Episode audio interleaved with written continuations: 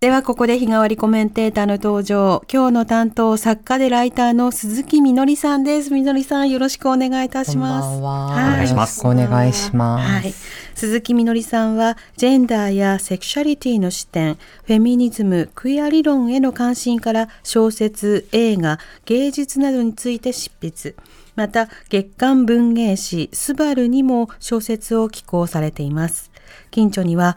テレビは見ないと言うけれどや社会、体、私についてフェミニズムと考える本があります。最近ではフェミニズムを身近なテーマから考えるマガジンエトセトラのだいはちごうでアイドルの表彰、労働、消費について監修され話題となりました。はい。はい、私は先日、うん、あのみのりさんがこのコーナーで紹介をしてくださった映画、うん、ミツバチと私の、えー、トークイベント付きの、はい、武蔵野館で見てきました。みのりさん気づきました？南部さん来てるって。気づいた。あのあいると思ってなるべくこう視界に入らないところにと思ったんですけど、うん、意外とね、あのね、壇上に立つと見えるものですか？端から端まで見えますからね。そうですか。あのね、ただしね、あのライティングが熱いと会場が何も見えないって時がありますけど、光が強いとね、うん、でも見える時はバッチリ見えますね、うんうん、すごい見てよかった映画でした、うん、そうですね、うん、引き続き、ね、トークイベントもすごく聞き応えがあってあ、ね、相手の鈴木文さん、うん映画監督の鈴木文さんとお話ししたんですけど、やっぱ鈴木さんの分析も、うん、鈴木さん、文さんの分析も、うん、どちらも鈴木さんだからね。そう、ふたりさんなんかあの監督の撮られる側の制作する側の方からの目線っていうかと読み解き、その同じ監督同士で感じ合える部分って、うん、あこういう風に響き合うんだっていうのをね、うんうんうん、なんか感じ入ったトークショーでした。うんうん本当にそうです。私もやっぱり自分が見えてるものとは違う見方をやっぱこう作ってる側だとされるんだなっていうのをこう、うんうん、あの感じられていいお話ができたなと思いました、うん、前回ご出演の時にみのりさんがあのやっぱり子どもの自分っていうのは言葉を持たないから、うんうん、自分の中に起きていることを外に伝える手段が拙いのであるっていうことをこの映画を見るとすごくよく分かってもらえると思うっておっしゃってたことが、うんうん、あ映像を通すとこういうことなんですねってうなずきながら、あとそのバスク地方が置かれてる、うん、なんていうのかな、政治的状況っていうか環境っていうかもうあの折々のシーンにこうにじみ出てくるというか、うんうんうん、言葉の使い分けというかね、うん、フランス語で仕事の受注を取るときは主人公の女性がフランス語で電話で話すんだけれども、その以外のときはバスク語でやり取りしたりとかいうことで、その言葉っていうことの使い方でもなんか立場とか状況とかが映し出されるんだなっていうのをね、うんはいはいはい、実感しました。そうですよね、わかります、うんうん、すごい日常用語の中でもね、言葉の政治性ってありますもんね。そうそうそうそう、やっぱね、なんか自分がこう今ちょっと思ったんですけど、東京の言葉で話してると感情を結構抑えてるけど、はい、自分が高知県出身なので、うんうん、土佐弁横なんかそう自分の地元の言葉で喋ると結構感情が出しやすくなるとか、あ、えー、なんかそういうのもねあったりとかするしっていうのを今ちょっと南部さんの話聞いてて思ったので、うんね、ちょっとその私はその言語的な部分であの映画をそんなにわからない部分、バスク語が何どういう言葉かっていうのはわからない部分があるので、そういうのがねちょっとあのわかるともっと見え方が変わるんだなって今思いましたね、うん映画はねいろんな風景なども提示してくれるけれども、うんうん、それを見た人たちの解釈を通じて、うんうん、あその見方も見えるんだっていうことも教えてくれますし、うん、あとは自分と違う人生ってどういうレンズになってるんだろうということもいろいろ考えさせられますからね、うんうん、これぜひあのミツバチと私見る機会皆さんあったら見逃さないように、うんはい、パンフレットの中にみのりさんがあの文章を寄稿なさってるので、それも読んでいただきたいって、はい、パンフレットとともに、うん、ありがとうございます、はい、購入して読, 読ませてもらいました。ありがとうございます。そして今日、今日も、えー、鈴木みのりさんにおすすめのコンテンツを後ほど紹介していただきますので、はいはいえー、伺っていきたいと思います、はい、まずはみのりさんと一緒にニュース振り返っていきます。国会では引き続き岸田総理の施政方針演説に対する各党の代表質問が行われ、自民党の派閥の裏金事件などについて与野党が追及しました。こうした中、自民党は裏金事件を受けて政治資金収支報告書に不記載があった議員への聞き取り調査を始めました。山梨県甲府市でにせんにじゅういちねん夫婦が殺害され自宅が放火された事件の裁判で、甲府地裁で死刑を言い渡された事件当時じゅうきゅうさいの被告が今日までに東京高裁への控訴を取り下げ、これにより死刑が確定しました。改正少年法に基づき実名公表が可能となった特定少年への死刑判決が確定した初めてのケースとなります。政府は今日、能登半島地震の被災者に対する税制面での特別措置を閣議決定しました。住宅に加え家具や家電製品といった家財などの損害額に応じて所得税や住民税の減税をいちねん前倒しします。せんきゅうひゃくななじゅうよねんからななじゅうごねんの連続企業爆破事件で指名手配された過激派東アジア反日武装戦線のメンバーである桐島聡容疑者を名乗った男の自宅に今日警視庁公安部が爆発物取締罰則違反容疑で家宅捜索に入りました。また警視庁は現在、桐島容疑者の親族から ディーエヌエー 型の提供を受け、男との照合を進めていて、捜査関係者によりますと、一部の親族と矛盾しないことが認められました。今後、本人と特定されれば、容疑者死亡のまま書類送検する方針です。アメリカのバイデン大統領はついたち、パレスチナ自治区ヨルダン川西岸で住民に対する暴力に関与したユダヤ人入植者らに制裁を科す大統領令に署名しました。一方、国連のドゥジャリク事務総長報道官は、ガザ北部の住民の帰還に向け、課題や条件を探る調査が始まったと明らかにしました。おしまいに、羽田空港で日本航空と海上保安庁の航空機が衝突・炎上した事故から今日でいっかげつ。斉藤鉄夫国土交通大臣は今日の記者会見で再発防止の徹底を強調しました。また、羽田空港を発着する航空機の本数が多すぎるのではないかとの質問には、運輸安全委員会の事故調査報告書が出た際に、その内容などを踏まえて検討する可能性はあると述べました。さて、今日は作家でライターの鈴木みのりさんとご一緒です。みのりさん、気になったニュースいかがでしょうか。ね、もうどれもすごい気になってて、うん、あれなんですけど、えー、とまずうーんとあちょっとお待ちください、すいません。なんか今心のケアということを今ちょっとずっと考えて考えながら、うん、こう聞いてて、なんか心のケアが必要なニュースばかりが多いなっていうのをちょっと、うんうん、思ってて、あの、まあ、でもちょっとまず大きいところでいくと、えっ、ー、とこう連想になっちゃうので個別のニュースっていう話ではないんですが、はい、羽田空港で日本航空と海上保安庁の航空機が衝突、うん、炎上した事故から今日でいっかげつっていうニュースからなんですけど、数日前にその労働してらっしゃる方々の、えーとまあ、つまりがそのあのその根本的な状況をこうどうやって改善していくかっていう、その問題を何どこがもどこに問題があったかっていうことをきちんとこうあの再発防止のためにあの調査したりしていくことに力を入れてほしいっていう、うん、あの訴えが確かあったと思うんですが、すみません、はい、今細かいニュースの内容を今うろ覚えで話しているので申し訳ないんですけど、うん、関係者がね、さまざまな文章とか声を声明出したりしてましたよね、うんうん、そうですよね、うん、そのまあ、特に管制官とかパイロットとか働いてらっしゃる現場の声を、はい、方々が団体として、うん、でそこからちょっと派生して、まあちょっと本当にちょっとこのいっしゅうかん私も心理的にきつかったんですけど、うん、セクシー田中さんというドラマを、うん、があの昨年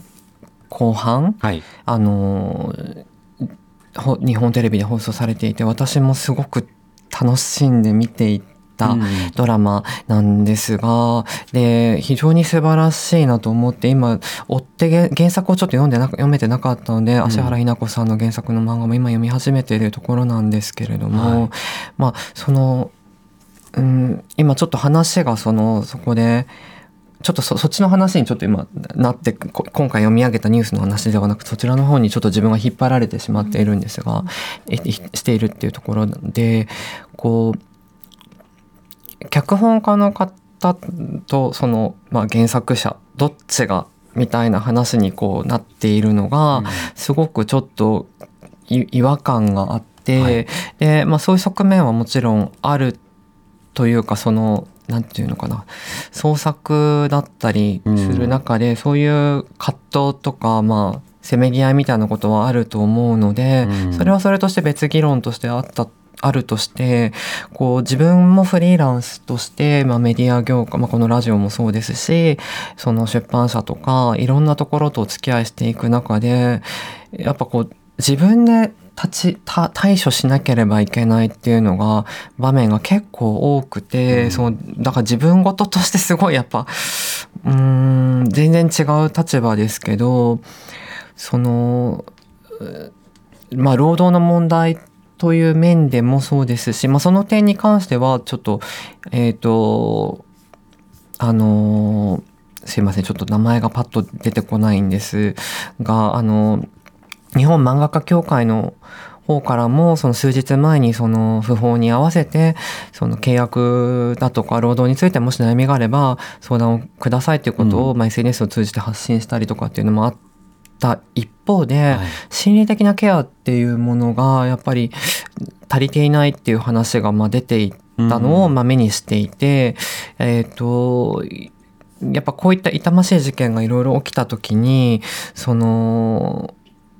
なんていうんですかね、まあ、構造的な問題を解決していくっていうこととセットで、今こ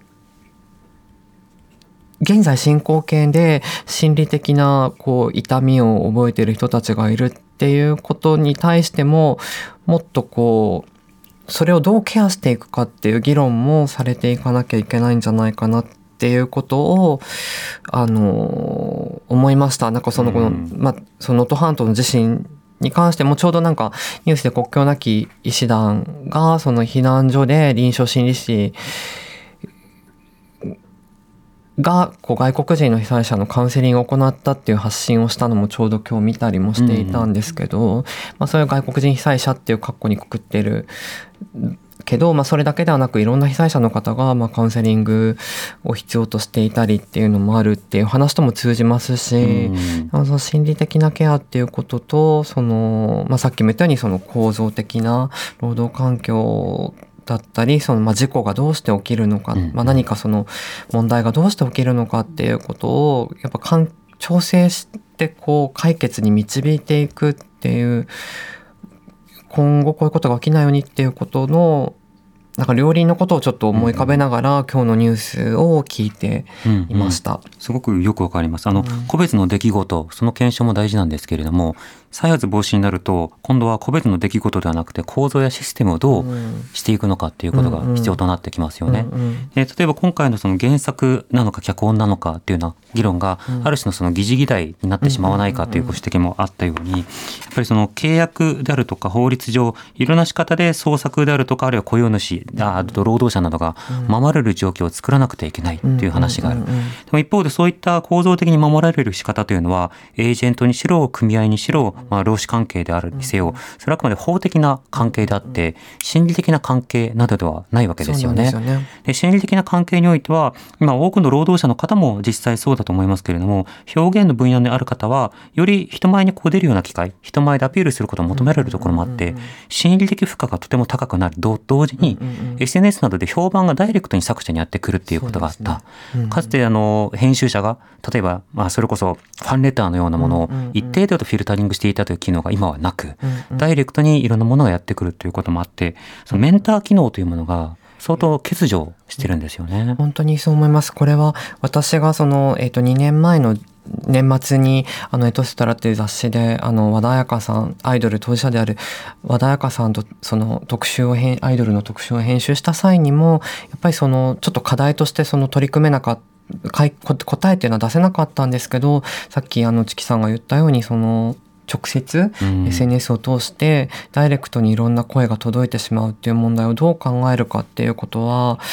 ちょっとまた別の話にも紐づけちゃってしまうんですけど、うんうん、昨日そのあのニュースであったそのジャニーズの旧ジャニーズの性加害当事性加害問題の当事者の会の平本代表がその辞任されたっていうこととか、うん、まあ、もっと前からそのこの話がニュースの話題になってからもずっとそういった、うんうん、その声を上げた方々のその心理的なケアっていうものだったり、まあ、誹謗中傷の問題とかっていうこととこう地続きで、はい、やっぱそういうことのケアっていうのが難しさっていうのをすごく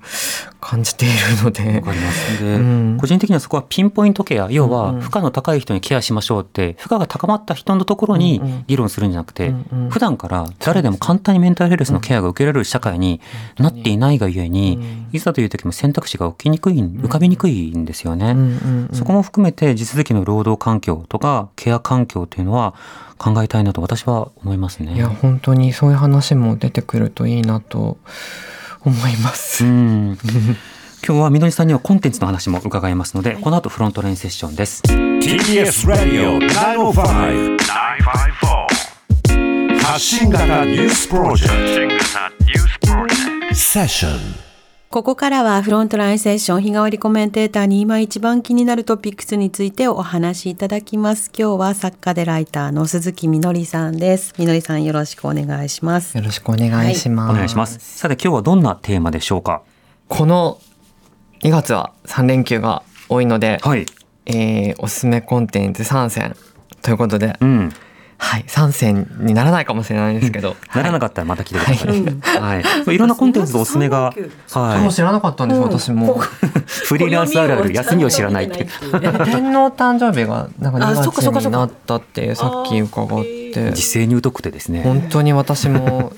だってそうですよね、月曜日働いて関係なく働いて関係なくの、うん、なんか労働好きなタイプなので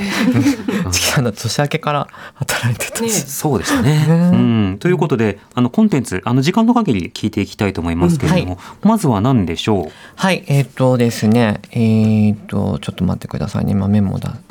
あのー、にがつここのかから、えーと上映が始まる、うん、えー、瀬尾舞子さんが、はい、えー、同名小説を原作とした「夜明けのすべて」という映画が上映される開始されるので、うん、そちらについてちょっとまず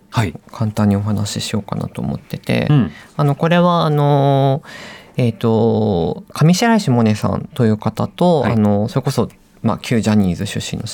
あのストーンズ というグループの松村北斗さんが主演を務める作品でして、はい、あの上白石さんが演じているのがその重い月経前症候群、うん、ピーエムエス を抱えている女性と、あとパニック障害を持つ男性が、まあ、あるこうきっかけであのそれぞれ前の職場を辞め、えー、同じ職場で働くことになりっていうところから始まる作品でして、うん、あのーちょっと私が、えーと、多分来週ぐらいに出ると思うんですが、監督の三宅翔さんにインタビューをした記事も出る予定なので、えー、ちょっと今ちょうどそのことを考えたりしていたので、うんうん、この映画モードになってるんですね、うん、ぜひそう見ていただきたいなと思って、まあ、それこそこうさっきチキさんが言ってくれたような日常の時期日常の段階から何どうやったらこうそのなんていうのかな、うん、何かその名付けられ、まあ、月経前症候群とかパニック障害ってこう名前をつけることはできるけれども、それぞれやっぱり持っている、うん、それそういったものを持っている人たちが同じ救いをがあればこうなんていうの解決するわけじゃないっていうことが、うん、やっぱりその人たちがどういう生活を送っているかとか、あのどういう人が周りにいるかっていうことでやっぱりそこが変わってくるしっていう。なんていうのかな、何かこうそういういやこれを学見れば ピーエムエス のことがもっと分かるとかパニック障害のことが分かるとかではなくて、うんうん、単にそう、まあ、単にというかこれは結構語りが難しい部分でもあるんですけど、そういったものを持っていることをこう描いていこうっていうことよりもって言い方はあんま比較したくないんですが、まあ、そういうものを持っている人たちがどういう生活を送っているかっていうことが、まあ、淡々と綴られていて、うん、そのまあ手つきがこういうなんかまあニュースの見出しとかで我々がこう一喜一憂したりとか、うん、なんか振り回されてるしまうからこそ、そのもうちょっとこう身近なことに目を向けるきっかけに、うんうん、まあそれこそミツバチと私とも通じるところがあると思うんですけど、はい、こう、うん、なんかそういうものがこう伝わってくる。もうとにかく俳優の皆さんも魅力的だし、うん、そういう生活、そこに出てくる生活がすごく魅力的というか、なんか愛愛愛しくなる作品で、うん、まあこうちょっといろいろ心がささくれだった時にることが続いているので、まあ、ゆっくりこういうものを見ながら何かこう、まあ、自分にとってこの映画がどう見えるかみたいな形でなんか楽しんでもらえたら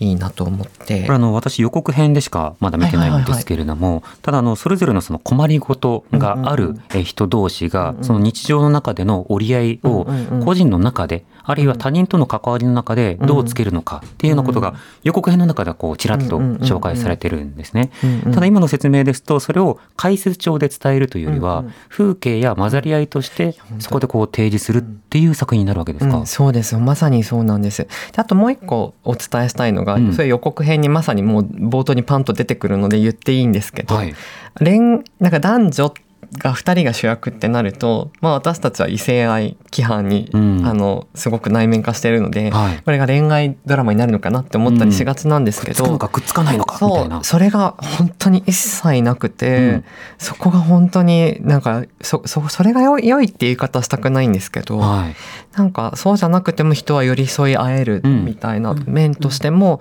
すごくなんか良かったので、そこもなんかちょっと注目したいポイント、うんですね、確かに関わり合いっていうふうに言った時に恋愛以外の友愛とか親愛とか、うんうんまあ、同僚愛とかね仲間愛とか、うんうんうん、いろんな関わりがありますもんね。そうなんですよね、うんうん、それがいい、あのあぜひこうあの見てほしいです。特にちょっとこれなんかまあ劇場に行くのがちょっと物理的に難しい方だったり、まあ、いろんな目ことで行けないっていう方もいるのであの強制はできないんですけどあのぜひこう大きいスクリーンとか大きい音の中であの音響精密な音響の中で見ていただくと、うん、あこういうところにこれがあったんだみたいなのがいろんな発見があって、うん、あの私も何回か見たんですけど試写で見させていただいたんですけどそれがこう、まあ、楽しめるところでもあるのでなんかそのそういう小さい発見をして、うんうん、そこがすごく大事なんだっていうことを感じられる作品かなって。なんかすごいずっとこれ話してたら終わっちゃいますね。いやでもさまさ些細な細部の発見をすることが大事だという観点を映画体験を通じて身につけられるっていうのはすごく興味深いし今の説明聞いてがぜん見たい度がぐぐぐっと上がりました。ぜひ見てほしいです。アップ級にあったのでちょっと予約します、うんうん、ぜひ見てください。もう一作品いけるかないけるかな、うんえー、と作品というかこれはですねちょっと私が今ちょっとハマっちゃってるんですけどコンプソンズっていう劇団に去年ハマりまして、コンプソンズ、はい、あの金子鈴月さんという方が作脚本とか演出をしてて、まあ、あの劇団員の方々もいろいろ演出したりとかもしてるようなんですが、うん、ちょっと細かいことが実はまだ分かっていないんですが私が去年ハマってしまって、ハマりたて、そうなんです。でそれなんでこれ今話題したかっていうとまさに去年の年末あの ティービーエス ラジオでその金子鈴之さんがその架空のラジオ番組サブカルメメントモリというものをあの特別番組として放送して、まあ、ポッドキャストとしても今配信されていて、うんまあ、それが我らがあのアフターシックスジャンクションツーの、はい、アフターシックスジャンクションツーの橋本プロデューサーが担当した作、はいはい、あのラジオとしても配信されているんですが、井上さんがツイッターでベタ褒めしていた、うん、すごい面白かったです。激賞していた。なのでちょっとこれはあのそのコンテンツとしてこう手に触れやすいので、うん、そのポッドキャストとあとそのもうちょっと上演は終わってしまったんですけど最新作が、はい、えーともうすぐえーとすいませんちょっとタイトル言った方がいいですね。コンプソンズのまずえー、っと整理していますね。私がハマったきっかけになった愛について語るときは静かにしてくれという前作が今ちょうど、えー、っとにがつにじゅうごにちまで、えー、っと配信上映されてて、でこれがちょうど、うん、昨日一昨日ぐらいだったかな、岸田國士戯曲賞という、はい、あの賞の候補にも上がって、あのもう戯曲も本当素晴らしい使ったんですけど、が今配信されてて、あと最新作この間まで上演してたのが岸辺のベストアルバムという作品も、うん、えーと日曜日にがつよっか日曜から配信開始されて、来月まで来月末までかいあの配信されるみたいので、うんうん、まあ、ちょっとぜひ皆さんそれぞれ見てほしくて、あ今、ね、舞台見てね、うん、激震したらちょっとアーカイブ買ってって勧められる時代になりましたからね、うんうん、ねなりましたよね、うん、でこれがそのサブカルチャーのこれはなんかちょっとこう固有名詞がバンバンバンバンってすごい出てくるんですけど、うんうん、なんかそれをこう小手先でこうなんかこういじってるだけじゃなくて、なんか分かる分かるあるあるこういうの好きだったみたいな、うん、共感あるあるじゃなくて、むしろこのサブカルっていうものをその金子さん今さんじゅういちぐらいかななんですけど、そのきゅうじゅうねんだいとかそういったこうカルチャーを逆に問い直しててるんですよね。そういうものを消費してきた、ま、まあ、私自身もそうなんですけど、うんうん、そういう固有名詞が出てくるときに、うん、あ私もそれ好きだった好きだった分かる分かるっていうのと同時に、なんかぐさぐさこう刺さってくるっていうか、うん、自分が育てられてき自分を育ててきたカルチャーが、はい、いかに今の自分たちの問題を、うん、こうなんか生んできたかってっていう視線も備えながら作られているので、うん、単なるこうカルチャーのこうあるある作品ということにとどまらない、うん、社会にも社会とか政治にも目が向けられた作品を書いてらっしゃるなっていうところからも、あのセッションのリスナーの方にも届く可能性があるんじゃないかなと思って、うん、そうですね、はい、あのコンテンツの消費とかコンテンツで楽しむっていう行為がただただ無害な時間では実はなく、うんうん、実はその読書を通じて傷つくことだって当然あるし、うんうんうん、なおかつ読書だとか映画鑑賞など含めて加担することもあると、うんうん、その有害性に気づかされるにせんにじゅうさん、うん、にせんにじゅうよんって方が相当広くよりいらっしゃると思うんですよね、うんうんうん、